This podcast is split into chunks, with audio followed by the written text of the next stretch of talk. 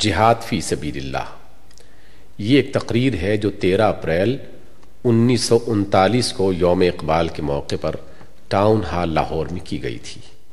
عموماً لفظ جہاد کا ترجمہ انگریزی زبان میں ہولی وار مقدس جنگ کیا جاتا ہے اور اس کی تشریح و تفسیر مدت ہائے دراز سے کچھ اس انداز میں کی جاتی رہی کہ اب یہ لفظ جوش جنون کا ہم معنی ہو کر رہ گیا ہے۔ اس کو سنتے ہی آدمی کی آنکھوں میں کچھ اس طرح کا نقشہ پھرنے لگتا ہے کہ مذہبی دیوانوں کا ایک گروہ ننگی تلواریں ہاتھ میں لیے داڑیاں چڑھائے، خونخوار آنکھوں کے ساتھ اللہ اکبر کے نعرے لگاتا ہوا چلا آ رہا ہے، جہاں کسی کافر کو دیکھ پاتا ہے، پکڑ لیتا ہے اور تلوار اس کی گردن پر رکھ کر کہتا ہے کہ بول لا الہ الا اللہ، ورنہ ابھی سر تن سے جدا کر دیا جاتا ہے۔ ماہرین نے ہماری یہ تصویر بڑی قلم کاریوں کے ساتھ بنائی ہے۔ اور اس کے نیچے موٹے حروف میں لکھ دیا ہے کہ بوئے خوں آتی ہے اس قوم کے افسانوں سے۔ لطف یہ ہے کہ اس تصویر کے بنانے والے ہمارے وہ مہربان ہیں جو خود کئی صدیوں سے انتہا درجے کی غیر مقدس جنگ ان ہولی وار میں مشغول ہیں۔ ان کی اپنی تصویر یہ ہے کہ دولت اور اقتدار کے بھوکے ہر قسم کے اسلحے سے مسلح ہو کر قزاقوں کی طرح ساری دنیا پر پل پڑے ہیں۔ اور ہر طرف سے تجارت کی منڈیاں، خام پیداوار کے ذخیرے، نو آبادیاں بسانے کی قابل زمینیں اور معدنیات کی کانیں ڈھونڈتے پھرتے ہیں، تاکہ اپنی ہرس کی کبھی نہ بجھنے والی آگ کے لیے ایندھن فراہم کریں۔ ان کی جنگ خدا کی راہ میں نہیں، بلکہ پیٹ کی راہ میں ہے۔ ہوس اور نفس امارہ کی راہ میں ہے۔ ان کے نزدیک کسی قوم پر حملہ کرنے کے لیے بس یہ کافی وجہ جواز ہے کہ اس کی زمین میں کانے ہیں۔ یا اجناس کافی پیدا ہوتی ہے، یا وہاں تیل نکل آیا ہے، یا ان کے کارخانوں کا مال وہاں اچھی طرح کھپایا جا سکتا ہے، یا اپنی زائد آبادی کو وہاں آسانی کے ساتھ بسایا جا سکتا ہے۔ کچھ اور نہیں، تو اس قوم کا یہ گناہ بھی کوئی معمولی گناہ نہیں ہے کہ وہ کسی ایسے ملک کے راستے میں رہتی ہے جس پر یہ پہلے قبضہ کر چکے ہیں، یا اب قبضہ کرنا چاہتے ہیں۔ ہم نے تو جو کچھ کیا، وہ زمانہ ماضی کا قصہ ہے۔ اور ان کے کارنامے حال کے واقعات ہیں جو شب و روز دنیا کی آنکھوں کے سامنے گزر رہے ہیں۔ ایشیا، افریقہ، یورپ، امریکہ، غرض کرہ زمین کا کون سا حصہ بچا رہ گیا ہے جو ان کی اس غیر مقدس جنگ سے لالازار نہیں ہو چکا۔ مگر ان کی مہارت قابل داد ہے۔ انہوں نے ہماری تصویر اتنی بھیانک اور اتنی بری بنائی کہ خود ان کی تصویر اس کے پیچھے چھپ گئی۔ اور ہماری سادہ لوہی بھی قابل داد ہے۔ جب ہم نے غیروں کی بنائی ہوئی اپنی یہ تصویر دیکھی، تو ایسے دہشت زدہ ہوئے کہ ہمیں اس تصویر کے پیچھے جھانک کر خود مصوروں کی صورت دیکھنے کا ہوش ہی نہ آیا۔ اور لگے معذرت کرنے کہ حضور بھلا ہم جنگوں کے تال کیا جانے۔ ہم تو بھکشوں اور پادریوں کی طرح پرامن مبلغ لوگ ہیں۔ چند مذہبی عقائد کی تردید کرنا اور ان کی جگہ کچھ دوسرے عقائد لوگوں سے تسلیم کرا لینا بس یہ ہمارا کام ہے۔ ہمیں تلوار سے کیا واسطہ؟ البتہ اتنا قصور کبھی کبھار ہم سے ضرور ہوا ہے کہ جب کوئی ہمیں مارنے آیا تو ہم نے بھی جواب میں ہاتھ اٹھایا۔ سو اب تو ہم اس سے بھی توبہ کر چکے ہیں۔ حضور کی تمانینت کے لیے تلوار والے جہاد کو سرکاری طور پر منسوخ کر دیا ہے۔ اب تو جہاد فقط زبان و قلم کی کوشش کا نام ہے۔ تو پر بندوق چلانا سرکار کا کام ہے اور زبان و قلم چلانا ہمارا کام۔ جہاد کے متعلق غلط فہمی کے اسباب۔ خیر، یہ تو سیاسی چالوں کی بات ہے، مگر خالص علمی حیثیت سے ہم ان اسباب کا تجزیہ کرتے ہیں، جن کی وجہ سے جہاد فی سبیل اللہ کی حقیقت کو سمجھنا غیر مسلموں ہی کے لیے نہیں، بلکہ مسلمانوں کے لیے بھی دشوار ہو گیا ہے۔ تو ہمیں دو بڑی اور بنیادی غلط فہمیوں کا سراغ ملتا ہے۔ پہلی غلط فہمی یہ ہے کہ اسلام کو ان معنوں میں ایک مذہب سمجھ لیا گیا ہے۔ جن میں یہ لفظ عموماً بولا جاتا ہے۔ دوسری غلط فہمی یہ ہے کہ مسلمانوں کو ان معنوں میں محض ایک قوم سمجھ لیا گیا ہے، جن میں یہ لفظ عموماً مستعمل ہے۔ ان دو غلط فہمیوں نے صرف ایک جہاد ہی کے مسئلے کو نہیں، بلکہ مجموعی حیثیت سے پورے اسلام کے نقشے کو بدل ڈالا ہے اور مسلمانوں کی پوزیشن کلی طور پر غلط کر کے رکھ دی ہے۔ مذہب کے معنی عام اصطلاح کے اعتبار سے بجوز اس کے اور کیا ہے؟ کہ وہ چند عقائد اور عبادات اور مراسم کا مجموعہ ہوتا ہے۔ اس معنی کے لحاظ سے مذہب کو واقعی ایک پرائیویٹ معاملہ ہی ہونا چاہیے۔ آپ کو اختیار ہے کہ جو عقیدہ چاہیں رکھیں اور آپ کا ضمیر جس کی عبادت کرنے پر راضی ہو، اس کو جس طرح چاہیں پکارے زیادہ سے زیادہ اگر کوئی جوش اور سرگرمی آپ کے اندر اس مذہب کے لیے موجود ہے، تو آپ دنیا بھر میں اپنے عقائد کی تبلیغ کرتے پھریے اور دوسرے عقائد والوں سے مناظرے کیجیے۔ اس کے لیے تلوار ہاتھ میں پکڑنے کا کون سا موقع ہے؟ کہ آپ لوگوں کو مار مار کر اپنا عقیدہ بنانا چاہتے ہیں؟ یہ سوال لازمی طور پر پیدا ہوتا ہے، جبکہ آپ اسلام کو عام اصطلاح کی روح سے ایک مذہب قرار دے لیں۔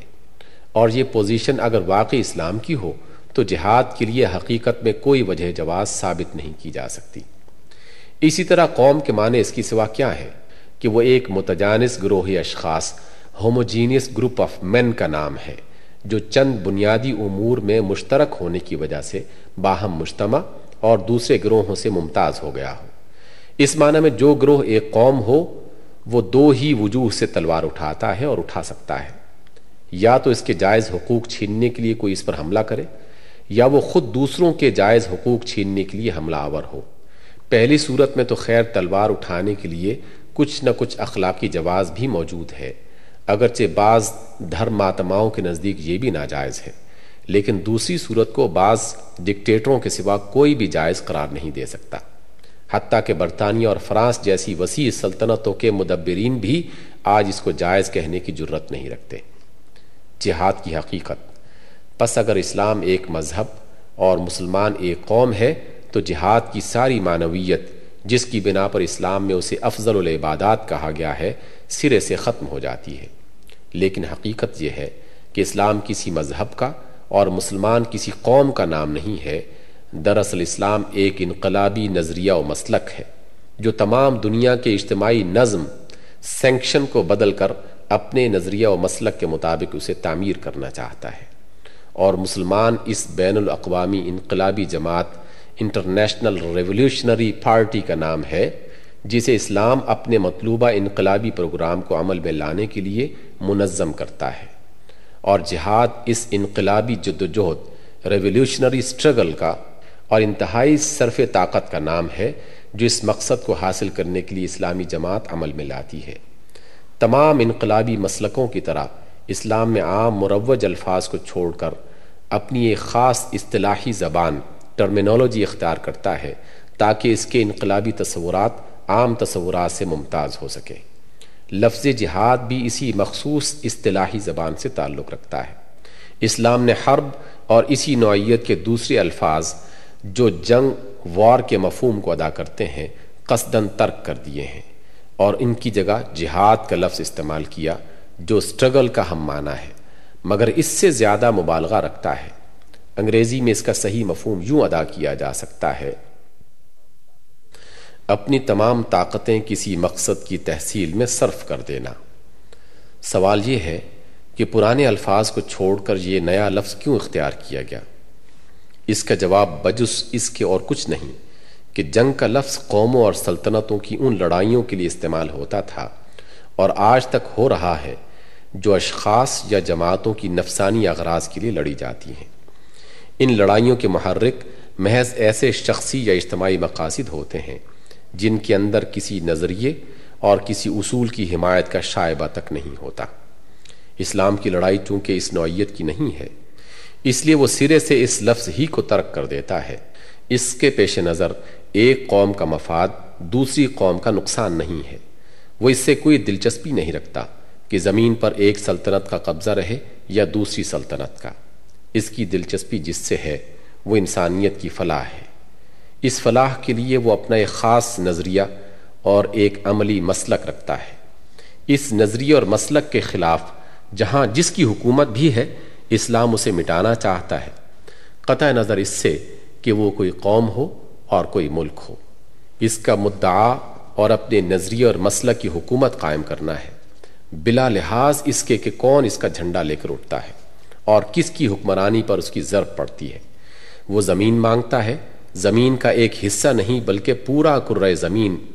اس لیے نہیں کہ ایک قوم یا بہت سی قوموں کے ہاتھ سے نکل کر زمین کی حکومت کسی خاص قوم کے ہاتھ میں آ جائے، بلکہ صرف اس لیے کہ انسانیت کی فلاح کا جو نظریہ اور پروگرام اس کے پاس ہے۔ یا بالفاظ صحیح تر یوں کہیے کہ فلاح انسانیت کے جس پروگرام کا نام اسلام ہے، اس سے تمام نو انسانی متمتع ہو۔ اس غرض کے لیے وہ ان تمام طاقتوں سے کام لینا چاہتا ہے جو انقلاب برپا کرنے کے لیے کارگر ہو سکتی ہیں۔ اور ان سب طاقتوں کے استعمال کا ایک جامع نام جہاد رکھتا ہے۔ زبان و قلم کے زور سے لوگوں کے نقطۂ نظر کو بدلنا اور ان کے اندر ذہنی انقلاب پیدا کرنا بھی جہاد ہے۔ تلوار کے زور سے پرانے ظالمانہ نظام زندگی کو بدل دینا اور نیا عادلانہ نظام مرتب کرنا بھی جہاد ہے۔ اور اسی راہ میں مال صرف کرنا اور جسم سے دوڑ دھوپ کرنا بھی جہاد ہے۔ فی سبیل اللہ کے لازمی قید۔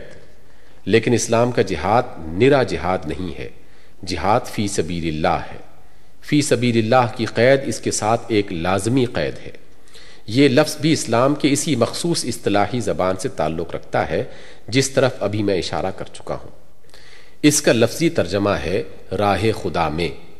اس ترجمے سے لوگ غلط فہمی میں پڑ گئے۔ اور یہ سمجھ بیٹھے کہ زبردستی لوگوں کو اسلام کے مذہبی عقائد کا پیرو بنانا جہاد فی سبیل اللہ ہے۔ کیونکہ لوگوں کے تنگ دماغوں میں راہ خدا کا کوئی مفہوم اس کی سوا نہیں سما سکتا۔ مگر اسلام کی زبان میں اس کا مفہوم بہت وسیع ہے۔ ہر وہ کام جو اجتماعی فلاح و بہبود کے لیے کیا جائے اور جس کے کرنے والے کا مقصد اس سے خود کوئی دنیاوی فائدہ نہ اٹھانا ہو، بلکہ محض خدا کی خوشنودی حاصل کرنا ہو۔ اسلام ایسے کام کو فی سبیل اللہ قرار دیتا ہے۔ مثال کے طور پر، اگر آپ خیرات دیتے ہیں، تو اس نیت سے کہ اسی دنیا میں مادی یا اخلاقی طور پر اس خیرات کا کوئی فائدہ آپ کی طرف پلٹ کے آئے، تو یہ فی سبیل اللہ نہیں ہے۔ اور اگر خیرات سے آپ کی نیت یہ ہے کہ غریب انسان کی مدد کر کے آپ خدا کی خوشنودی حاصل کریں، تو یہ فی سبیل اللہ ہے۔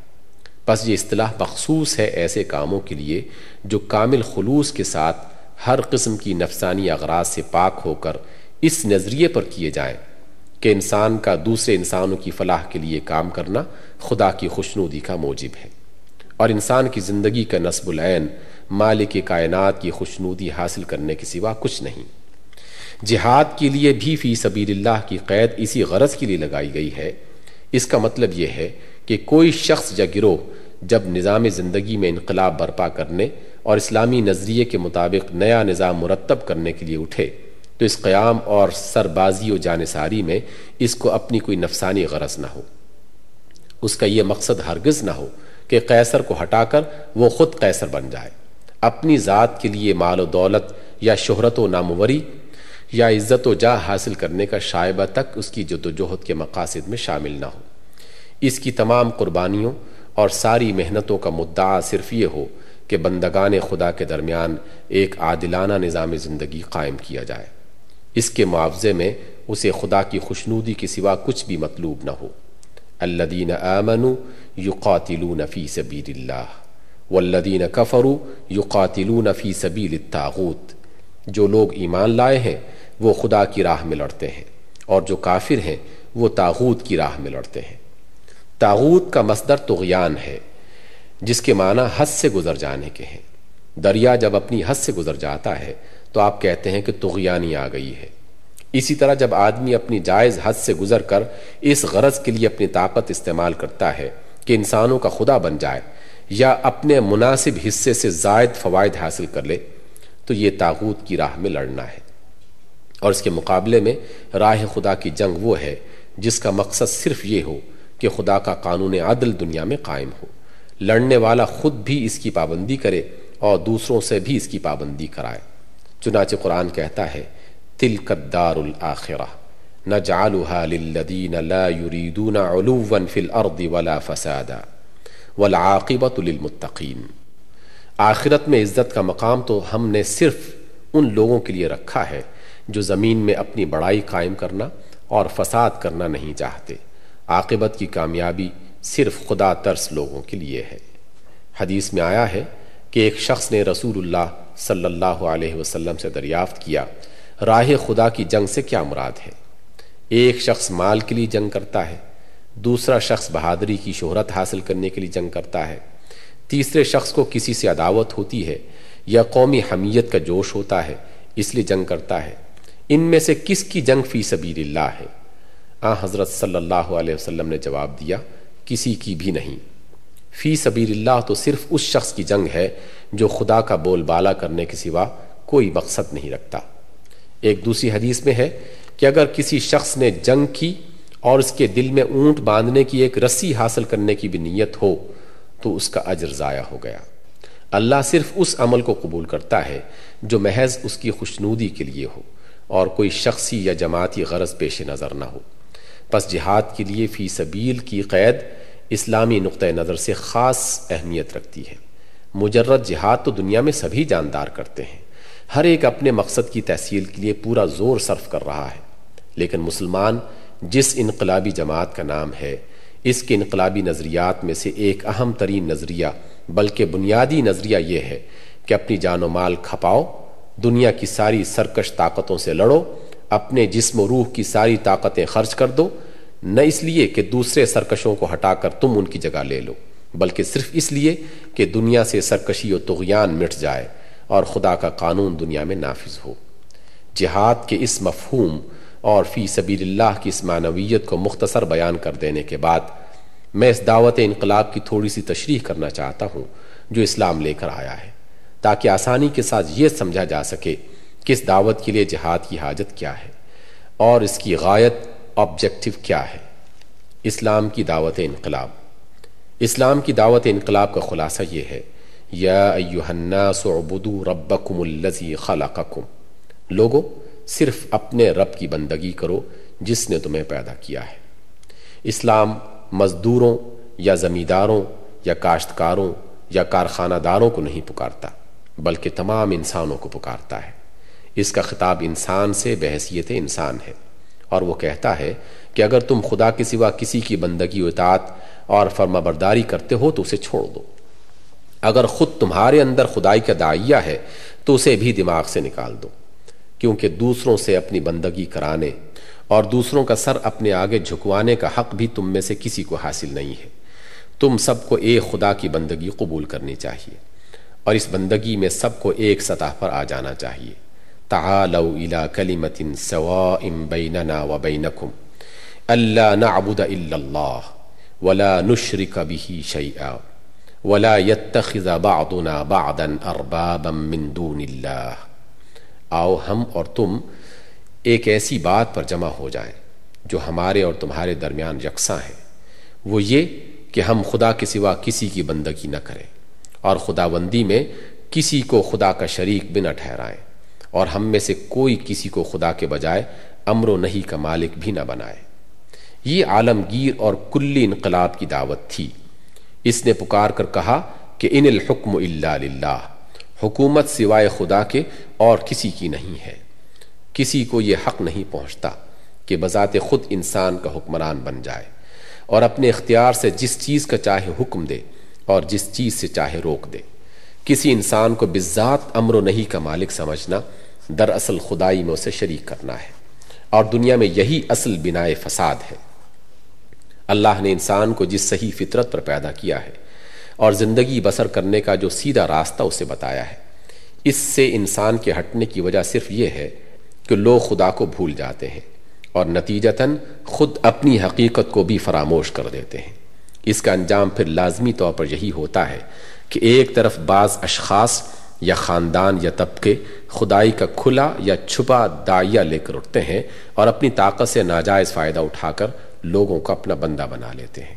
اور دوسری طرف اس خدا فراموشی اور خود فراموشی کا نتیجہ یہ بھی ہوتا ہے کہ لوگوں کا ایک حصہ طاقتوروں کی خداوندی مان لیتا ہے اور اس کے اس حق کو تسلیم کر لیتا ہے کہ وہ حکم کرے اور یہ حکم کے آگے سر چکا دے۔ یہی دنیا میں ظلم و فساد اور ناجائز انتفاع ایکسپلائٹیشن کی بنیاد ہے۔ اور اسلام پہلی ضرب اسی پر لگاتا ہے۔ وہ ہانکے پکارے کہتا ہے کہ لا تطیعوا امر المصرفین الذین یفسدون فی الارض ولا یصلحون۔ ان لوگوں کا حکم ہرگز نہ مانو جو اپنی جائز حد سے گزر گئے ہیں اور زمین میں فساد پھیلاتے ہیں اور اصلاح نہیں کرتے۔ لا تطع من اغفلنا قلبه عن ذکرنا۔ واتبع هواه وكان امره فرطا۔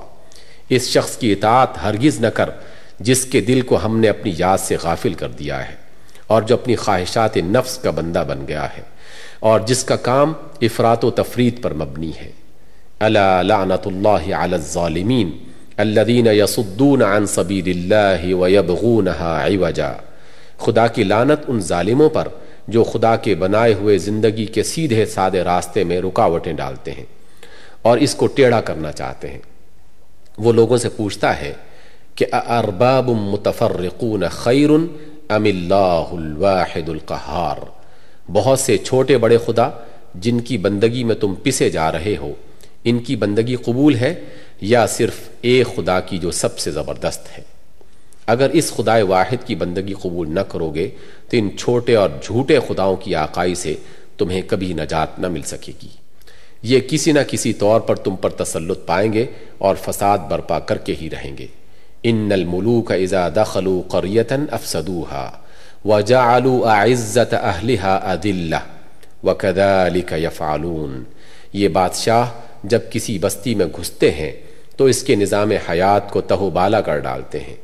اور اس کی عزت والوں کو ذلیل کر دیتے ہیں اور ان کا یہی وطیرہ ہے۔ وَإِذَا تَوَلَّا سَعَا فِي الْأَرْضِ لِيُفْسِدَ فِيهَا وَيُهْلِكَ الْحَرْسَ وَالنَّسْلِ وَاللَّهُ لَا يُحِبُّ الْفَسَادِ۔ اور جب وہ اقتدار پا لیتا ہے تو زمین میں فساد پھیلاتا ہے۔ کھیتوں کو خراب اور نسلوں کو تباہ کرتا ہے اور اللہ فساد کو پسند نہیں کرتا۔ یہاں پوری تفصیل کا موقع نہیں۔ مختصر میں یہ بات آپ کے ذہن نشین کرنا چاہتا ہوں۔ کہ اسلام کی دعوت توحید و خدا پرستی محض اس معنی میں ایک مذہبی عقیدے کی دعوت نہ تھی جس میں عام طور پر مذہبی عقائد کی دعوت ہوا کرتی ہے، بلکہ حقیقت میں یہ ایک اجتماعی انقلاب سوشل ریولیوشن کی دعوت تھی۔ اس کی ضرب بلا واسطہ ان طبقوں پر پڑتی تھی، جنہوں نے مذہبی رنگ میں پروہت بن کر یا سیاسی رنگ میں بادشاہ اور رئیس اور حکمران بن کر یا معاشی رنگ میں مہاجن اور ذمہ دار اور اجارہ دار بن کر عامت الناس کو اپنا بندہ بنا لیا تھا۔ یہ کہیں علانیہ ارباب من دون اللہ بنے ہوئے تھے۔ دنیا سے اپنی پیدائشی یا طبقاتی حقوق کی بنا پر اطاعت و بندگی کا مطالبہ کرتے تھے اور صاف کہتے تھے کہ ما علمت لکم من الہ غیری، میں اپنے سوا تمہارا کوئی معبود نہیں جانتا۔ انا ربکم الاعلی میں تمہارا سب سے بڑا رب ہوں۔ انا احیی و امید میں زندہ کرتا ہوں اور مارتا ہوں۔ من اشد منا قوہ، ہم سے بڑھ کر طاقتور کون ہے؟ اور کسی جگہ انہوں نے عامت الناس کی جہالت کو استعمال ایکسپلائٹ کرنے کے لیے بتوں اور ہیکلوں کی شکل میں مصنوعی خدا بنا رکھے تھے۔ جن کی آڑ پکڑ کر یہ اپنے خداوندی حقوق بندگان خدا سے تسلیم کراتے تھے۔ پس کفر و شرک اور بت پرستی کے خلاف اسلام کی دعوت اور خدائے واحد کی بندگی و عبودیت کے لیے اسلام کی تبلیغ، براہ راست حکومت اور اس کو سہارا دینے والے یا اس کے سہارے چلنے والے طبقوں کی اغراض سے متصادم ہوتی تھی۔ اسی وجہ سے جب کبھی کسی نبی نے یا قوم عبد اللہ ما لکم من الہ غیر کی صدا بلند کی، حکومت وقت فوراً اس کے مقابلے میں آن کھڑی ہوئی اور تمام ناجائز انتفاع کرنے والے طبقے اس کی مخالفت پر کمر بستہ ہو گئے۔ کیونکہ یہ محض ایک مابعد الطبی قضیہ میٹافزیکل پروپوزیشن کا بیان نہ تھا، بلکہ ایک اجتماعی انقلاب کا اعلان تھا۔ اور اس میں پہلی آواز سنتے ہی سیاسی شورش کی بو سونگ لی جاتی تھی۔ اسلامی دعوت انقلاب کی خصوصیت۔ اس میں شک نہیں کہ انبیاء علیہ السلام سب کے سب انقلابی لیڈر تھے، اور سیدنا محمد صلی اللہ علیہ وسلم سب سے بڑے انقلابی لیڈر ہیں۔ لیکن جو چیز دنیا کی عام انقلابیوں اور ان خدا پرست انقلابی لیڈروں کے درمیان واضح خط امتیاز کھینچتی ہے، وہ یہ ہے کہ دوسرے انقلابی لوگ خواہ کتنے ہی نیک نیت کیوں نہ ہوں، عدل اور توسط کے صحیح مقام کو نہیں پا سکتے۔ وہ یا تو خود مظلوم طبقوں میں سے اٹھتے ہیں، یا ان کی حمایت کا جذبہ لے کر اٹھتے ہیں اور پھر سارے معاملات کو انہی طبقوں کے نقطۂ نظر سے دیکھتے ہیں۔ اس کا قدرتی نتیجہ یہ ہوتا ہے کہ ان کی نظر غیر جانبدارانہ اور خالص انسانیت کی نظر نہیں ہوتی، بلکہ ایک طبقے کی طرف حمایت کا جذبہ لیے ہوئے ہوتی ہیں۔ وہ ظلم کا ایسا علاج سوچتے ہیں جو نتیجتاً ایک جوابی ظلم ہوتا ہے۔ ان کے لیے انتقام، حسد اور عداوت کے جذبات سے پاک ہو کر ایک ایسا معتدل اور متوازن اجتماعی نظام تجویز کرنا ممکن نہیں ہوتا، جس میں مجموعی طور پر تمام انسانوں کی فلاح ہو۔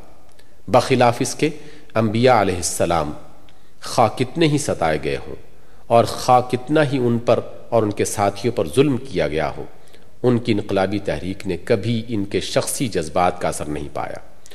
وہ براہ راست خدا کی ہدایت کے تحت کام کرتے تھے اور خدا چونکہ انسانی جذبات سے منزہ ہے، کسی انسانی طبقے سے اس کا مخصوص رشتہ نہیں، نہ کسی دوسرے انسانی طبقے سے اس کو کوئی شکایت یا عداوت ہے۔ اس لیے خدا کی ہدایت کے تحت انبیاء علیہ السلام تمام معاملات کو بے لاگ انصاف کے ساتھ اس نظر سے دیکھتے تھے کہ تمام انسانوں کی مجموعی فلاح و بہبود کس چیز میں ہے۔ کس طرح ایک ایسا نظام بنایا جائے جس میں ہر شخص اپنی جائز حدود کے اندر رہ سکے، اپنے جائز حقوق سے متمد ہو سکے اور افراد کی باہمی روابط، نیز فرد اور جماعت کے باہمی تعلق میں کامل توازن قائم ہو سکے۔ یہی وجہ ہے کہ انبیاء علیہ السلام کی انقلابی تحریک کبھی طبقاتی نظا کلاس وار میں تبدیل نہ ہونے پائی۔ تعمیر نو، سوشل ریکنسٹرکشن اس طرز پر نہیں ہوئی کہ ایک طبقے کو دوسرے طبقے پر مسلط کر دیں، بلکہ اس کے لیے عدل کا ایسا طریقہ اختیار کیا جس میں تمام انسانوں کے لیے ترقی اور مادی اور روحانی سعادت کے یکساں امکانات رکھے گئے تھے۔ جہاد کی ضرورت اور اس کی غایت۔ اس مختصر مقالے میں میرے لیے اس اجتماعی نظام سوشل آرڈر کی تفصیلات پیش کرنا مشکل ہے جو اسلام نے تجویز کیا ہے۔ تفصیل کا موقع انشاءاللہ ان قریب آئے گا۔ یہاں اپنے موضوع کی حد میں رہتے ہوئے جس بات کو مجھے واضح کرنا تھا، وہ صرف یہ تھی کہ اسلام محض ایک مذہبی عقیدہ اور چند عبادات کا مجموعہ نہیں ہے، بلکہ وہ ایک سسٹم ہے جو دنیا سے زندگی کے تمام ظالمانہ اور مفسدانہ نظامات کو مٹانا چاہتا ہے اور ان کی جگہ اپنا ایک اصلاحی پروگرام نافذ کرنا چاہتا ہے، جس کو وہ انسانیت کی فلاح و بہبود کے لیے سب سے بہتر سمجھتا ہے۔ اس تقریب و تعمیر اور انقلاب و اصلاح کے لیے وہ کسی ایک قوم یا گروہ کو نہیں، بلکہ تمام انسانوں کو دعوت دیتا ہے۔ وہ خود ان ظالم طبقوں اور ناجائز انتفاع کرنے والے گروہوں، حتیٰ کہ بادشاہوں اور رئیسوں کو بھی پکارتا ہے۔ کہ آؤ اس جائز حد کے اندر رہنا قبول کر لو، جو تمہارے خالق نے تمہارے لیے مقرر کی ہے۔ اگر تم عدل اور حق کے نظام کو قبول کر لو گے، تو تمہارے لیے امن و سلامتی ہے۔ یہاں کسی انسان سے دشمنی نہیں ہے۔ دشمنی جو کچھ بھی ہے، ظلم سے ہے، فساد سے ہے، بد اخلاقی سے ہے۔ اس بات سے ہے کہ کوئی شخص اپنی فطری حد سے تجاوز کر کے وہ کچھ حاصل کرنا چاہے۔ جو فطرت اللہ کے لحاظ سے اس کا نہیں ہے۔ یہ دعوت جو لوگ بھی قبول کر لیں، وہ خواہ کسی طبقے، کسی نسل، کسی قوم اور کسی ملک کے ہوں، یکساں حقوق اور مساویانہ حیثیت سے اسلامی جماعت کے رکن بن جاتے ہیں۔ اور اس طرح وہ بین الاقوامی انقلابی پارٹی تیار ہو جاتی ہے، جسے قرآن حزب اللہ کے نام سے یاد کرتا ہے اور جس کا دوسرا نام اسلامی جماعت یا امت مسلمہ ہے۔ یہ پارٹی وجود میں آتی ہی اپنے مقصد وجود کی تحصیل کے لیے جہاد شروع کر دیتی ہے۔ اس کے عین وجود کا اقتضا یہی ہے کہ یہ غیر اسلامی نظام کی حکمرانی کو مٹانے کی کوشش کرے اور اس کے مقابلے میں تمدن و اجتماع کے اس معتدل و متوازن ضابطہ کی حکومت قائم کرے جسے قرآن ایک جامع لفظ کلمت اللہ سے تعبیر کرتا ہے۔ اگر یہ پارٹی حکومت کو بدلنے اور اسلامی نظام حکومت قائم کرنے کی کوشش نہ کرے تو اس کے وجود میں آنے کا مقصد ہی فوت ہو جاتا ہے، کیونکہ یہ کسی اور مقصد کے لیے بنائی ہی نہیں گئی۔ اور اس جہاد کے سوا اس کی ہستی کا اور کوئی مصرف ہی نہیں ہے۔ قرآن اس کی پیدائش کا ایک ہی مقصد بیان کرتا ہے، اور وہ یہ ہے کن تم خیر امت اخرجت للناس تأمرون بالمعروف وتنہون عن المنکر وتؤمنون باللہ۔ تم وہ بہترین امت ہو جسے نوع انسانی کے لیے نکالا گیا ہے۔ تم نیکی کا حکم دیتے ہو، بدی سے روکتے ہو اور خدا پر ایمان رکھتے ہو۔ یہ مذہبی تبلیغ کرنے والے واعظین پریچرز اور مبشرین مشنریز کی جماعت نہیں ہے، بلکہ خدائی فوجداروں کی جماعت ہے۔ لتکون شہداء علی الناس۔ اور اس کا کام یہ ہے کہ دنیا سے ظلم، فتنہ، فساد بد اخلاقی تغیانی اور ناجائز انتفاع کو بزور مٹا دے۔ ارباب من دون اللہ کی خداوندی کو ختم کر دے۔ بدی کی جگہ نیکی قائم کرے۔ وقاتلوہم حتی لا تکون فتنہ ویکون الدین للہ۔ ان سے جنگ کرو یہاں تک کہ فتنہ باقی نہ رہے اور اطاعت صرف اللہ تعالیٰ کے لیے ہو جائے۔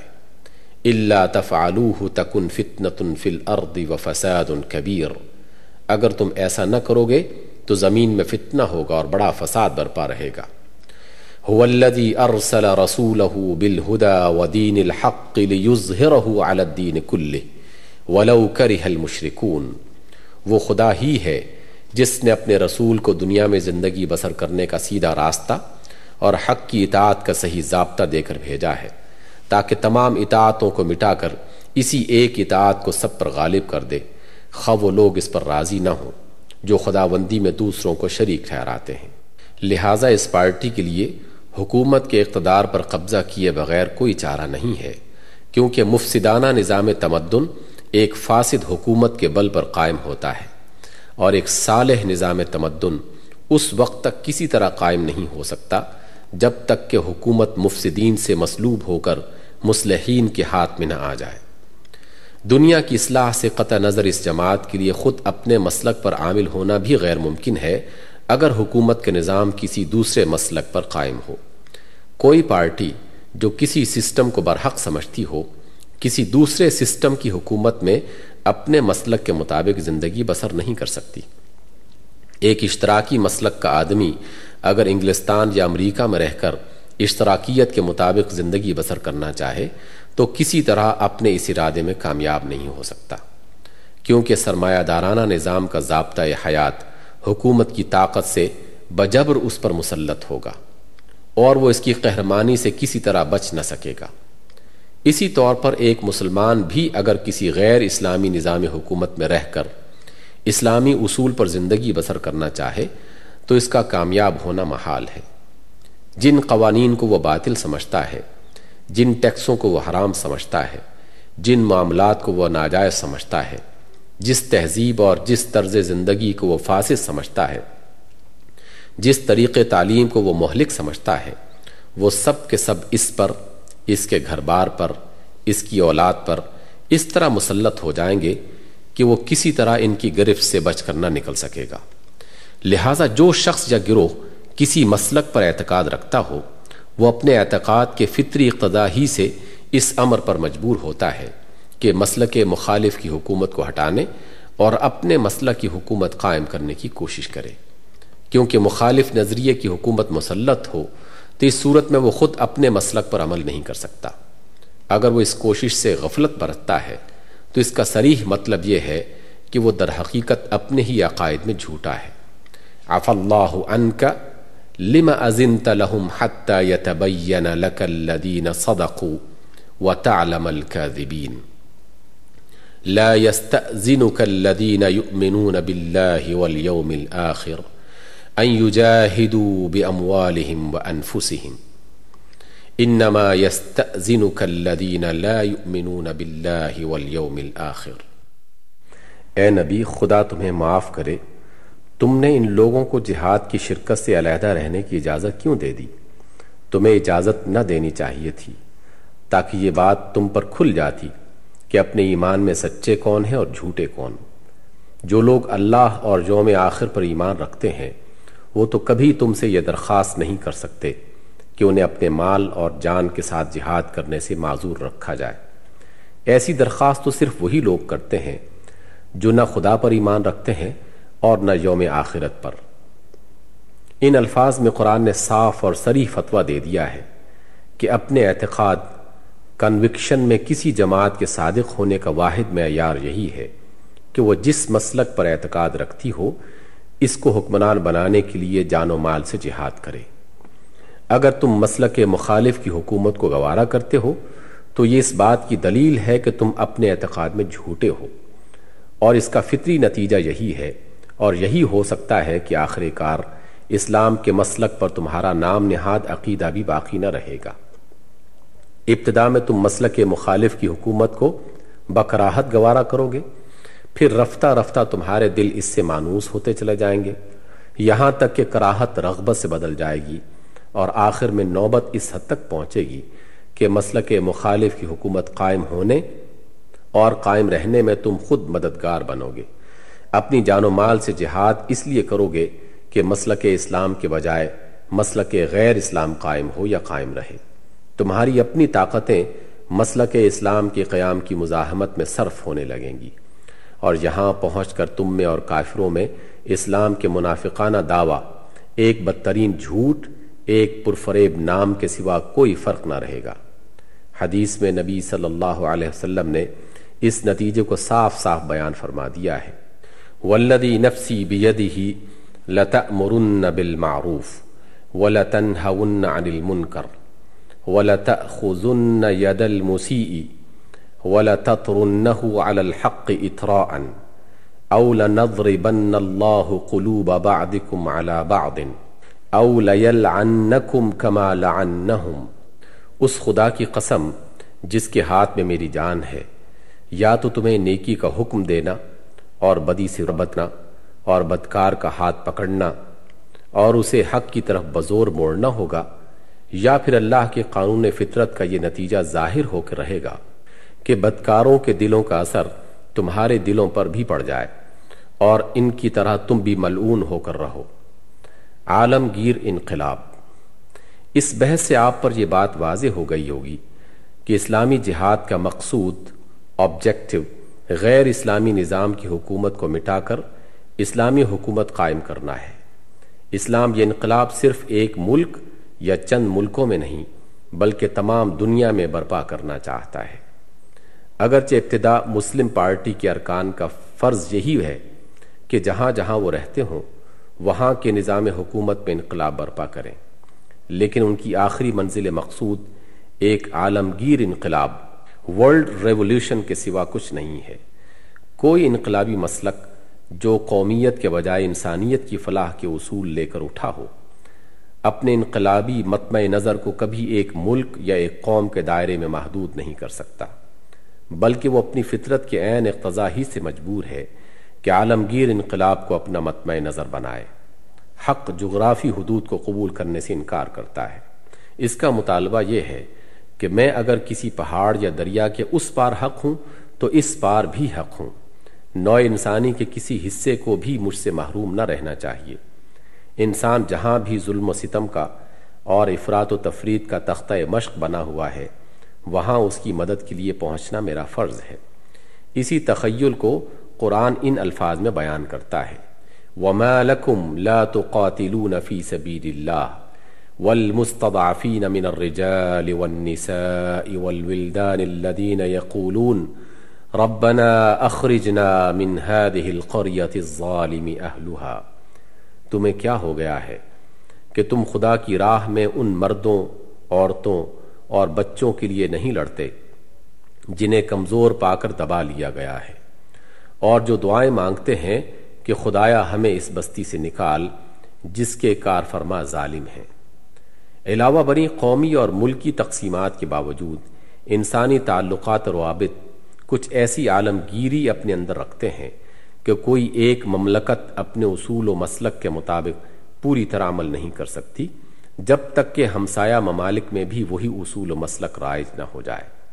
لہذا مسلم پارٹی کے لیے اصلاح، عمومی اور تحفظ خودی دونوں کی خاطر یہ ناگزیر ہے کہ کسی ایک خطے میں اسلامی نظام کی حکومت قائم کرنے پر اکتفا نہ کرے، بلکہ جہاں تک اس کی قوتیں ساتھ دیں، اس نظام کو تمام اطراف میں وسیع کرنے کی کوشش کرے اور ایک طرف سے اپنے افکار و نظریات کو دنیا میں پھیلائے گی اور تمام ممالک کے باشندوں کو دعوت دے گی کہ اس مسلک کو قبول کریں، جس میں ان کے لیے حقیقی فلاح مضمر ہے۔ دوسری طرف اگر اس میں طاقت ہوگی، تو وہ لڑ کر غیر اسلامی حکومتوں کو مٹا دے گی۔ اور ان کی جگہ اسلامی حکومت قائم کرے گی۔ یہی پالیسی تھی جس پر رسول اللہ صلی اللہ علیہ وسلم نے اور آپ کے بعد خلفۂ راشدین نے عمل کیا۔ عرب جہاں مسلم پارٹی پیدا ہوئی تھی، سب سے پہلے اسی کو اسلامی حکومت کے زیر نگی کیا گیا۔ اس کے بعد رسول اللہ صلی اللہ علیہ وسلم نے اطراف کے ممالک کو اپنے اصول و مسلک کی طرف دعوت دی۔ پھر جب انہوں نے واضح طور پر انکار کر دیا تو ان کے خلاف جنگی کارروائی کا تہیا کر لیا۔ غزوہ تبوک اسی سلسلے کی ابتدا تھی۔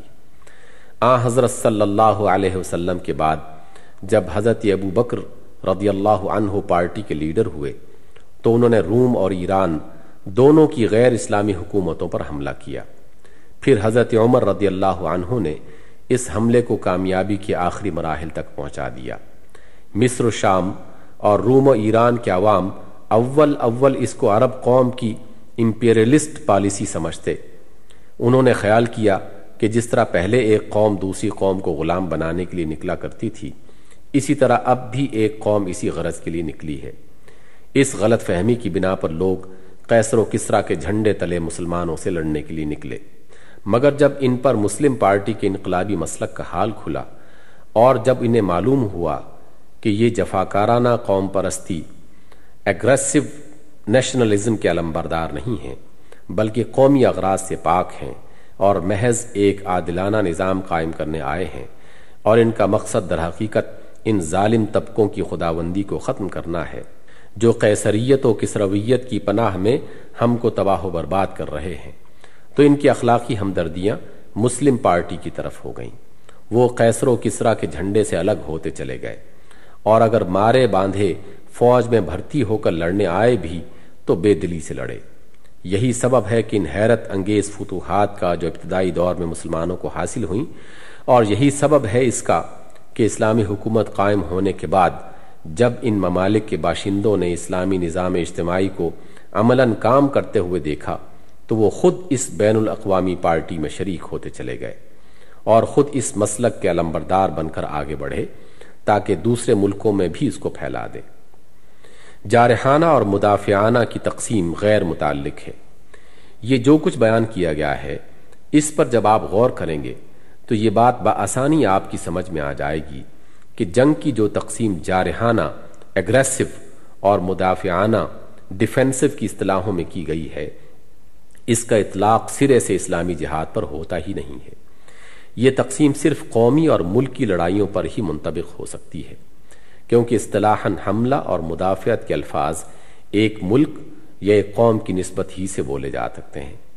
مگر جب ایک بین الاقوامی پارٹی ایک جہانی نظریہ و مسلک کو لے کر اٹھے اور تمام قوموں کو انسانی حیثیت سے اس مسلک کی طرف بلائے اور ہر قوم کے آدمیوں کو مساویانہ حیثیت سے پارٹی میں شامل کرے اور محض مسلک مخالف کی حکومت کو مٹا کر اپنے مسلک کی حکومت قائم کرنے کے لیے جدوجہد نہ کرے تو ایسی حالت میں اصطلاحی حملہ اور اصطلاحی مدافعات کا قطعا کوئی سوال ہی پیدا نہیں ہوتا۔ بلکہ اگر اصطلاح سے قطع نظر کر لی جائے، تو تب بھی اسلامی جہاد پر جارحانہ اور مدافعانہ کی تقسیم منطبق نہیں ہوتی۔ اسلامی جہاد بیک وقت جارحانہ بھی ہے اور مدافعانہ بھی۔ جارحانہ اس لیے کہ مسلم پارٹی مسلک مخالف کی حکمرانی پر حملہ کرتی ہے اور مدافعانہ اس لیے کہ خود اپنے مسلک پر عامل ہونے کے لیے حکومت کی طاقت حاصل کرنے پر مجبور ہے۔ پارٹی ہونے کی حیثیت سے اس کا کوئی گھر نہیں ہے کہ وہ اس کی مدافعت کرے۔ اس کے پاس محض اپنے اصول ہیں جن کی وہ حمایت کرتی ہے۔ اسی طرح مخالف پارٹی کے بھی گھر پر وہ حملہ نہیں کرتی، بلکہ اس کے اصولوں پر حملہ کرتی ہے۔ اور اس حملہ کا مدعا یہ نہیں ہے کہ اس سے زبردستی اس کے اصول چھڑائے جائیں، بلکہ مدعا صرف یہ ہے کہ اس کے اصولوں سے حکومت کی طاقت چھین لی جائے۔ ذمیوں کی حیثیت۔ یہیں سے یہ سوال بھی حل ہو جاتا ہے کہ کسی ملک پر اسلامی نظام کی حکومت قائم ہو جانے کی صورت میں ان لوگوں کی کیا حیثیت ہوگی جو کسی دوسرے عقیدہ و مسلک کے متبع ہوں۔ اسلام کے جہاد لوگوں کے عقیدہ و مسلک اور ان کے طریق عبادت یا قوانین معاشر سے تعرض نہیں کرتا۔ وہ ان کو پوری آزادی دیتا ہے۔ کہ جس عقیدہ پر چاہیں قائم رہیں اور جس مسلک پر چاہیں چلیں۔ البتہ وہ ان کے اس حق کو تسلیم کرنے سے انکار کرتا ہے کہ ان کی خاطر کسی ایسے طریقے پر حکومت کا نظام چلایا جائے جو اسلام کی نگاہ میں فاسد ہے۔ نیز وہ ان کے اس حق کو بھی نہیں مانتا کہ وہ معاملات کے ان طریقوں کو اسلامی نظام حکومت میں جاری رکھیں جو اسلام کے نزدیک اجتماعی فلاح کے لیے مہلک ہیں۔ مثلا وہ حکومت کا نظام ہاتھ میں لیتے ہوئے سودی کاروبار کی تمام صورتوں کو مسدود کر دے گا۔ جوئے کی ہرگز اجازت نہ دے گا۔ خرید و فروخت اور مالی لین دین کی ان تمام شکلوں کو روک دے گا جو اسلامی قانون میں حرام ہیں۔ کہبہ خانوں اور فواہش کے اڈوں کو کلیتاً بند کر دے گا۔ غیر مسلم عورتوں کو سطر کے کم سے کم حدود کی پابندی پر مجبور کرے گا اور انہیں تبرج جاہلیت کے ساتھ پھرنے سے روک دے گا۔ سینما پر احتساب قائم کرے گا۔ اس قسم کے اور بہت سے امور ہیں جن میں ایک اسلامی نظام حکومت نہ صرف اجتماعی فلاح و بہبود کی خاطر بلکہ خود اپنے تحفظ سیلف ڈیفنس کی خاطر بھی ان تمدنی معاملات کی اجازت نہ دے گا جو غیر مسلموں کے مسلک میں چاہے جائز ہوں گے، مگر اسلام کی نگاہ میں موجب فساد و ہلاکت ہیں۔ اس باب میں اگر کوئی شخص اسلام پر نارواداری کا الزام عائد کرے تو اسے دیکھنا چاہیے۔ کہ دنیا کے کسی مسلک نے بھی دوسرے مسلک والوں کے ساتھ اتنی رواداری نہیں برتی جتنی اسلام برتتا ہے۔ دوسری جگہ تو آپ دیکھیں گے کہ غیر مسلک والوں کے لیے زندگی دوبھر کر دی جاتی ہے، حتیٰ کہ وہ وطن چھوڑ کر نکل جانے پر مجبور ہوتے ہیں۔ لیکن اسلام غیر مسلک والوں کو پورے امن کے ساتھ ہر قسم کی ترقی کرنے کا موقع دیتا ہے اور ان کے ساتھ ایسی فیاضی کا برتاؤ کرتا ہے جس کی مثال دنیا میں کہیں نہیں ملتی۔ امپیریلزم کا شبہ۔ یہاں پہنچ کر مجھے بھی اس بات کا اعادہ کرنا چاہیے کہ اسلام کی نظر میں جہاد صرف وہی ہے جو محض فی سبیل اللہ ہو۔ اور اس جہاد کے نتیجے میں جب اسلامی حکومت قائم ہو تو مسلمانوں کے لیے یہ ہرگز جائز نہیں ہے کہ وہ قیصر و کسرا کو ہٹا کر خود قیصر و کسرا بن جائے۔ مسلمان اس لیے نہیں لڑتا اور مسلمان ہونے کی حیثیت سے نہیں لڑ سکتا کہ اس کی ذاتی حکومت قائم ہو جائے۔ اور وہ خدا کے بندوں کو اپنا بندہ بنا لے اور ناجائز طور پر لوگوں کی گاڑی محنتوں کو روپیہ وصول کر کے اپنے لیے زمین پر جنتیں بنانے لگے۔ یہ جہاد فی سبیل اللہ نہیں، بلکہ جہاد فی سبیل الطاغوت ہے۔ اور ایسی حکومت کو اسلام سے کوئی واسطہ نہیں۔ اسلام کا جہاد تو ایک خشک اور بے مزد محنت ہے، جس میں جان، مال اور خواہشات نفس کی قربانی کی سوا اور کچھ نہیں ہے۔ اگر یہ جہاد کامیاب ہوا اور نتیجے میں حکومت مل جائے، تو سچے مسلمان حکمران پر ذمہ داریوں کا اس قدر بھاری بوجھ عائد ہو جاتا ہے کہ اس غریب کے لیے تو راتوں کی نیند اور دن کی آسائش تک حرام ہو جاتی ہے۔ مگر اس کے معاوضے میں وہ حکومت و اقتدار کی ان لذتوں سے کوئی لذت حاصل نہیں کر سکتا، جن کی خاطر دنیا میں عموماً حکومت حاصل کرنے کی کوشش کی جاتی ہے۔ اسلام کا فرما روا نہ تو ریت کے عام افراد سے ممتاز کوئی بالا تر ہستی ہے، نہ عظمت و رفات کے تخت پر وہ بیٹھ سکتا ہے، نہ اپنے آگے کسی سے گردن جھکوا سکتا ہے، نہ قانون شریعت کے خلاف ایک پتہ ہلا سکتا ہے۔ نہ اسے اختیار حاصل ہے کہ اپنے کسی عزیز یا دوست یا خود اپنی ذات کو کسی ادنا سے ادنا ہستی کے جائز مطالبہ سے بچا سکے۔ نہ وہ حق کے خلاف ایک حبہ لے سکتا ہے اور نہ ایک چپا بھر زمین پر قبضہ کر سکتا ہے۔ ایک متوسط درجے کے مسلمان کو زندگی بسر کرنے کے لیے جتنی تنخواہ کافی ہو سکتی ہے، اس سے زیادہ بیت المال سے ایک پائی لینا بھی اس کے لیے حرام ہے۔ وہ غریب نہ عالی شان قصر بنوا سکتا ہے، نہ قدم و حشم رکھ سکتا ہے، نہ عیش و عشرت کے سامان فراہم کر سکتا ہے۔ اس پر ہر وقت یہ خوف غالب رہتا ہے کہ ایک دن اس کے اعمال کا سخت حساب دیا جائے گا۔ اور اگر حرام کا ایک پیسہ جبر سے لی ہوئی زمین کا ایک چپا، تکبر و فرعونیت کا ایک شمع، ظلم و بے انصافی کا ایک دھبا اور خواہشات نفسانی کی بندگی کا ایک شائبہ بھی اس کے حساب میں نکل آیا، تو اسے سخت سزا بھگتنی پڑے گی۔ اگر کوئی شخص حقیقت میں دنیا کا لالچی ہو، تو اس سے بڑا کوئی بے وقوف نہ ہوگا۔ اگر وہ اسلامی قانون کے مطابق حکومت کا بار سنبھالنے پر آمادہ ہو، کیونکہ اسلامی حکومت کے فرما روا سے تو بازار کے ایک معمولی دکاندار کی پوزیشن زیادہ اچھی ہوتی ہے۔ وہ تو خلیفہ سے زیادہ کماتا ہے اور رات کو پاؤں پھیلا کر سوتا ہے۔ خلیفہ بیچارے کو نہ ان کے برابر آمدنی نصیب اور نہ رات کو چین سے سونا نصیب۔ یہ بنیادی فرق ہے اسلامی حکومت اور غیر اسلامی حکومت کا۔ غیر اسلامی حکومت میں حکمران گروہ اپنی خداوندی قائم کرتا ہے۔ اور اپنی ذات کے لیے ملک کے وسائل و ذرائع استعمال کرتا ہے۔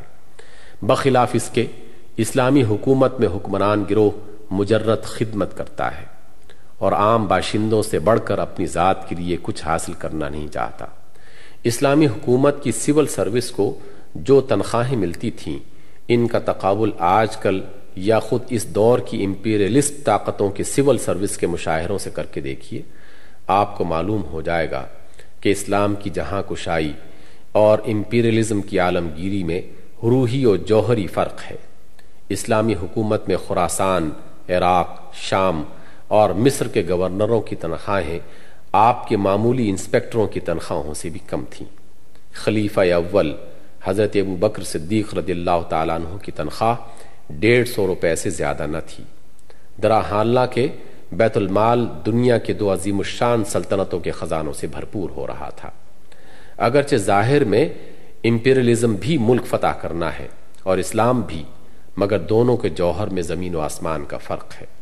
پرواز ہے دونوں کی اسی ایک فضا میں۔ کرگس کا جہاں اور ہے، شاہی کا جہاں اور۔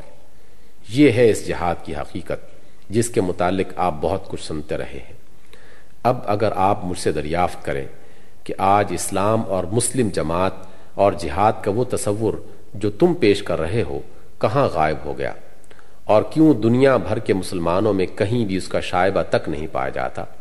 تو میں عرض کروں گا کہ یہ سوال مجھ سے نہ کیجیے بلکہ ان لوگوں سے کیجیے جنہوں نے مسلمانوں کی توجہ ان کی اصل مشن سے ہٹا کر تعویز گنڈوں اور عملیات اور مراقبوں اور ریاضتوں کی طرف پھیر دی ہے۔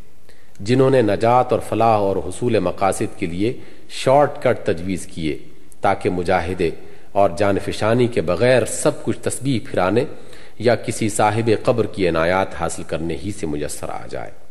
جنہوں نے اسلام کی کلیات اور اصول و مقاصد کو لپیٹ کر تاریخ گوشوں میں پھینک دیا اور مسلمانوں کے ذہن کو آمین بالجہر اور رف الیدین اور ایسال ثواب و زیارت قبور اور اسی قسم کی بے شمار جزیات کی بحثوں میں ایسا پھنسایا کہ وہ اپنے آپ کو اور اپنے مقصد تخلیق کو اور اسلام کی حقیقت کو قطعی بھول گئے۔ اگر اس سے بھی آپ کی تشفی نہ ہو، تو پھر یہ سوال ان عمرا اور احکام و اصحاب اقتدار کے سامنے پیش کیجیے، جو قرآن اور محمد صلی اللہ علیہ وسلم پر ایمان لانے کا دعویٰ تو کرتے ہیں، مگر قرآن کے قانون اور محمد صلی اللہ علیہ وسلم کی ہدایات کا اس سے زیادہ کوئی حق اپنے اوپر تسلیم نہیں کرتے کہ کبھی ختم قرآن کرا دیں اور کبھی عید میلاد کے جلسے کرا دیں۔ رہا اس قانون اور ہدایت کا عملہ نافذ کرنا تو یہ حضرات اپنے آپ کو اس سے بری ذمہ سمجھتے ہیں، کیونکہ در حقیقت ان کا نفس ان پابندیوں کو قبول کرنے اور ان ذمہ داریوں کا بوجھ سنبھالنے کے لیے ہرگز تیار نہیں ہے جو اسلام ان پر عائد کرتا ہے۔ یہ بڑی سستی نجات کے طالب ہیں۔ ویژن پلس کمیونیکیشن، ابلاغ کی دنیا کا ایک نیا نام، ویژن پلس اسلامی اقدار کے فروغ کے لیے، بنیادی انسانی اخلاقیات اجاگر کرنے کے لیے، ہر عمر اور ہر طبقے کے لیے معلومات کا اہم ذریعہ، ویژن پلس کمیونیکیشن۔ مزید معلومات کے لیے D thirty five block five federal B area, Karachi, Pakistan. Phone number double zero nine two two one three six three four nine eight four zero double zero nine two triple three three zero one eight six nine six ہمارا email vision plus P K at the rate gmail dot com اور vision plus P K at the rate Yahoo dot com